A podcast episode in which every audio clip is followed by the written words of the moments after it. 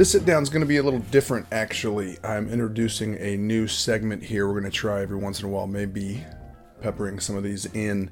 Um, we're calling them Line Suit Conversation, uh, Line Suit Conversations celebrations, and these are either going to be coming from myself or some friends or some uh, co-workers, teammates, people out there. Shorter pieces that focus on one specific thing, um, something we're interested in, something we're celebrating, basically, and then a quick analysis or breakdown of maybe why it's so cool. So we'll see how this goes. Uh, maybe it goes well, maybe it doesn't. But uh, yeah, this first one, I am diving into The Graduate. So this is the Mike Nichols film, the masterpiece, and wanted to run few run through a few things on it. Whether that is um, not whether that's including it will be some structure stuff, some visual motif stuff, some story composition, editing thoughts.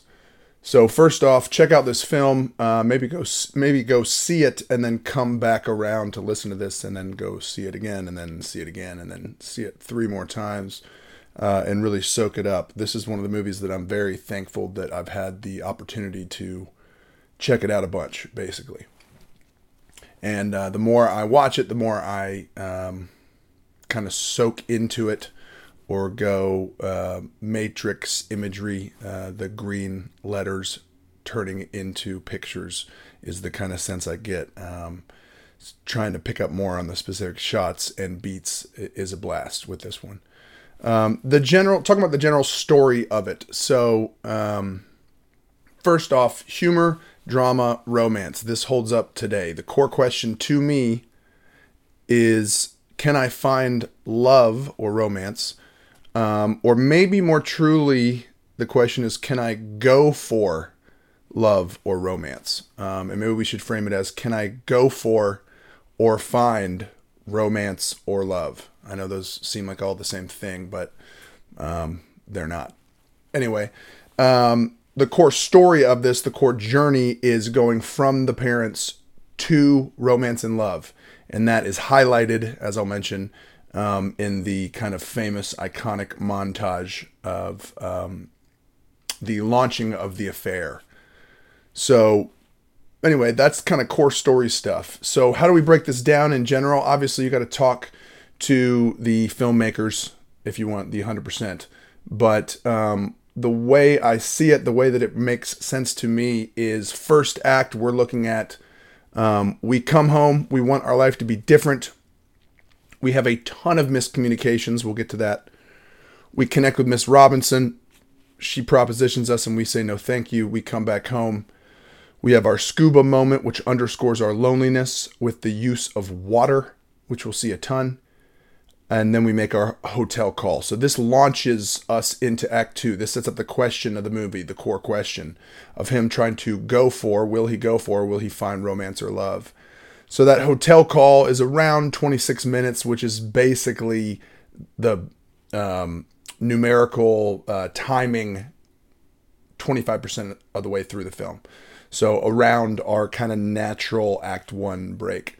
So act two, that next 53 minutes or so, we go through the hotel, we go through that montage, we have a conversation with our mom that is disconnected um, and then our point of no return to me, the Jurassic Park T Rex eats somebody moment, is when we have an, a really amazing, because it's so simple, scene between Mrs. Robinson and Ben where basically you see the only moment of her vulnerability in the whole film.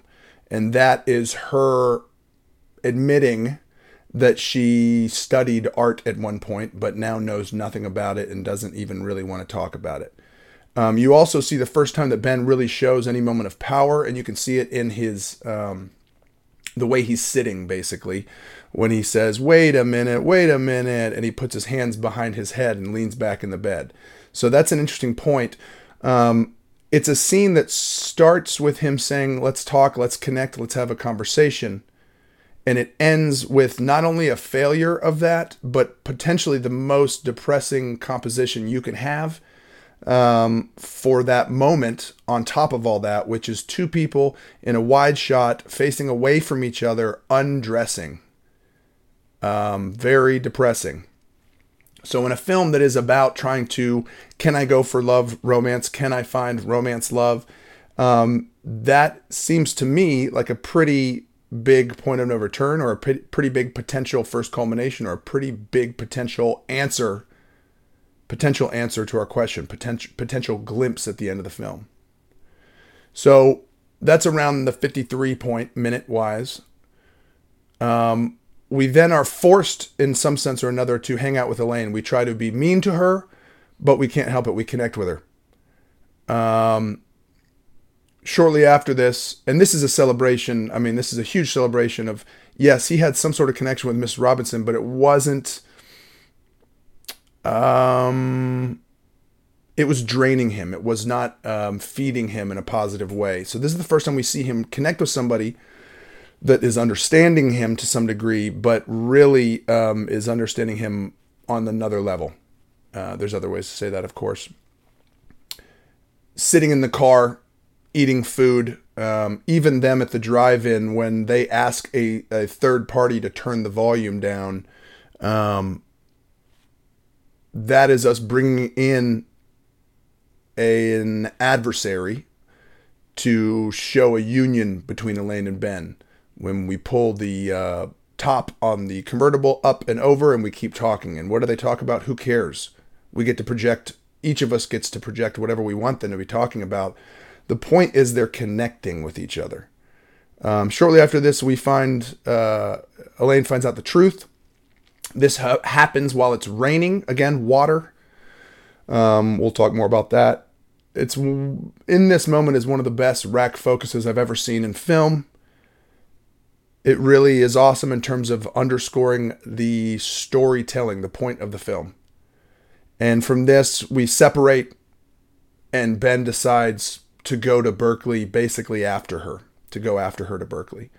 Um, we have a great moment there where he tells his parents um, it's almost like it seems like he's losing his mind. It's it's a great moment to really unite with him. Um, even today, that seems to resonate when I show people this film. Um, when I watch this with people that haven't seen it, that that moment with the toast popping out of the toaster, um, the Ben, I think this is a little half baked. Oh no, it's fully baked. Um, that scene, that that's a great moment. Anyway, from here we go into uh, Act Three. We show up say hello to Elaine. Um, she comes and says, Why did you do it? We have a moment um, of reconnection, a kiss. We start talking about marriage. All of a sudden, things seem better. We're whistling. Um, things are positive. It starts to rain again, water, and the dad shows up and he's furious. Um, he's been he's been in Ben's room a long time. He can see in the dark. Um, um, he's aggressive. He's pointing out that he's not so old. He's very kind of defensive at the same time. Um, there's a moment of composition in there which is great, where um, basically Ben says, "I don't love your wife. I love your daughter, sir." Uh, Mr. Robinson gets up and enters the frame in front of Ben and corners Ben. Literally, the framing, you know, Ben is is in the corner of the frame. He's he's um, overwhelmed in a sense by Mr. Robinson. And then the end of that is this kind of iconic finale where we go on a run and we, uh, you know, basically run through to the wedding and um, have the big swinging the cross and lock him in the building and run out the door kind of thing. Lots of great shots there. Great sequence to watch and rewatch and rewatch. Um, and then the fun final ending, which to me is very satisfying. That moment there that's very controversial on the bus. Um, people seem to respond to the shot of all the people on the bus watching us, uh, us as the main uh, character, Ben and Elaine characters. Um, anyway, you can discuss the controversial ending, but it satisfies me, um, especially if you look back at the main question of the film being, "Can I go for love?" Um, I think Mike Nichols is. Uh, I just love.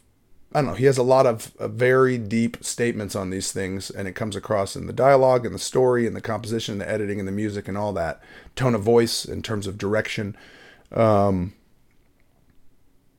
to me, I feel like he respects love and or romance too much to say it's a done deal. That that um, if you look at their movement, it appears to me they're holding hands there, and there is some joy, and there also is a realization of what just went down. That this isn't just hundred percent sunset, Princess Bride happy ending.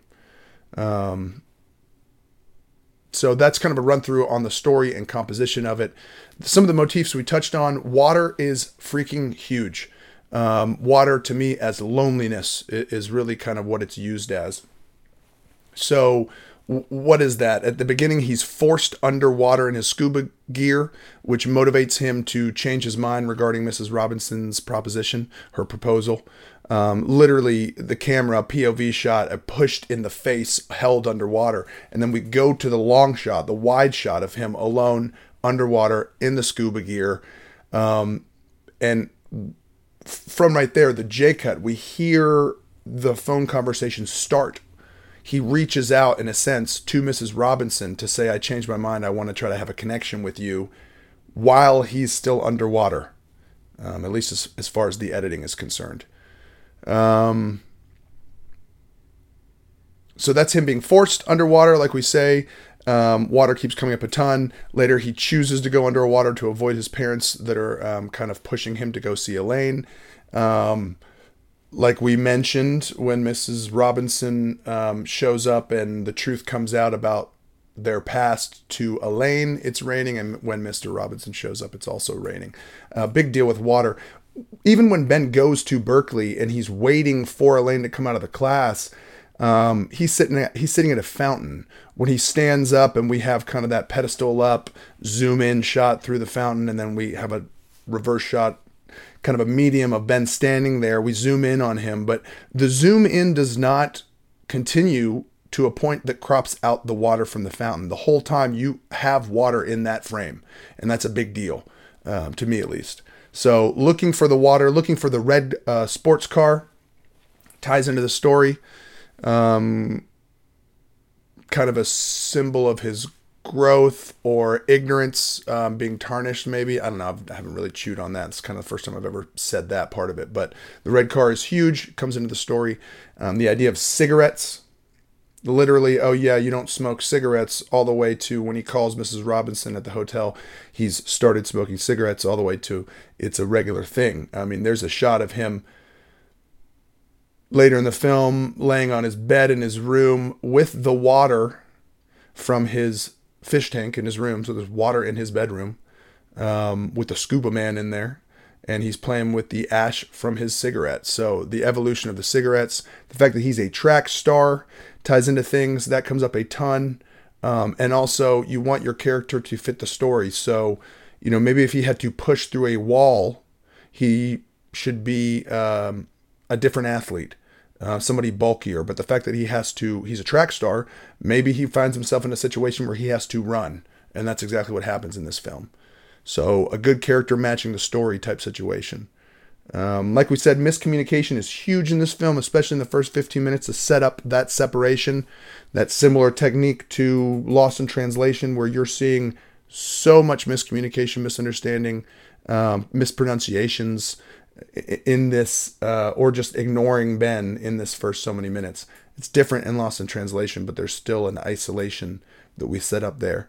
Um, see, I got a couple thoughts bouncing around, see what else is in there. Looking at some photos here, even to shake them, uh, shake some thoughts loose. Composition is maybe um, editing and composition yeah, I think that's probably the, the only other things I would I would have to share. Um,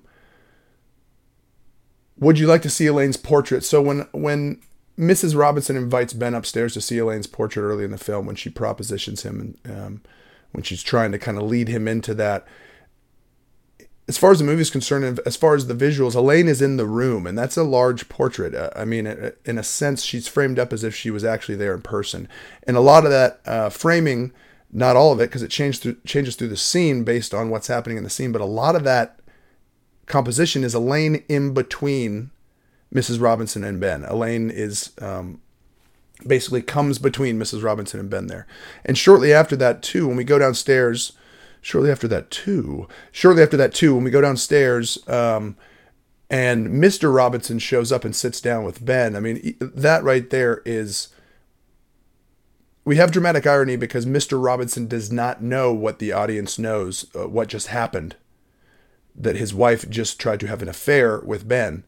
But as they're sitting there, that composition, right as he's saying, go out and have a fun time this summer with the girls and whatnot, um, Mrs. Robinson enters the frame and she enters the frame exactly in between Ben and Mr. Robinson. So you see Mrs. Robinson fixing her hair, walking in, um, coming between Ben and Mr. Mr. Robinson. So again and again, his composition is awesome. It's a blast. It's great for the story. Um, Mrs. Robinson showing up at the hotel is another example of this. First time we see her, she's upside down in the reflection of the table, and she's in her animal print jacket, and even that plays into you know the color palettes of the film, which there's a lot of browns in there, which I haven't really made a big deal about in when I've analyzed this, but the black and the white is a huge deal, I think, and um, green is a piece of it, and to me that is the jungle aspect in Miss Mr. and Mrs. Robinson's um, bar, there's a lot of greenery for the jungle aspect, and there it's the same in the hotel bar. Basically, greenery, jungle, animal print, it kind of fits. So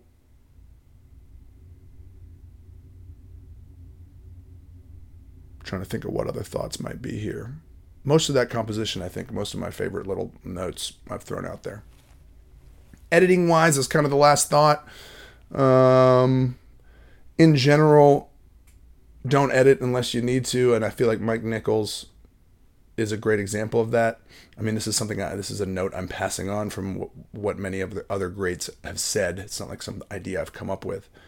Um, the idea of having motivated edits, um, motivated everything to some degree, uh, not to overthink it. But in the red sports car, when uh, Ben and Elaine are talking, after they've left the hotel and she asks him if, if he's had an affair or is having an affair. Um, the camera sits on Elaine the whole time because it's more important for us to see her, her face.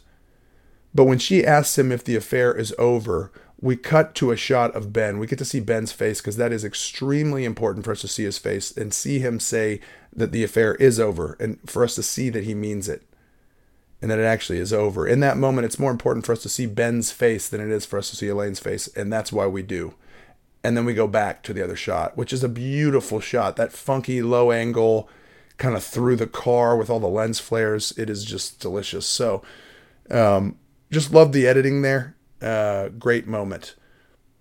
The music is another thing I guess you could talk about, but a lot of people, you know, it's easy to see Simon and Garfunkel all over this. Mrs. Robinson, as so many people know, is from this film something I learned kind of recently. A buddy of mine were talking about this, and it kind of spurred some more research. And I, there's more to it than I once realized. Where basically, Mike Nichols had more involvement um, in pushing Paul Simon and those guys to record some of this, or finish some of this, or tweak some of this than I had originally thought. Um, so there's more interesting stuff there, but that's me kind of trying to run through kind of some loose ideas and uh, thoughts on why this is a celebration of a film. You haven't seen The Graduate, I would suggest seeing it. If you've only seen it five times, I would suggest checking it out another time. Um, yeah, anyway, cheers.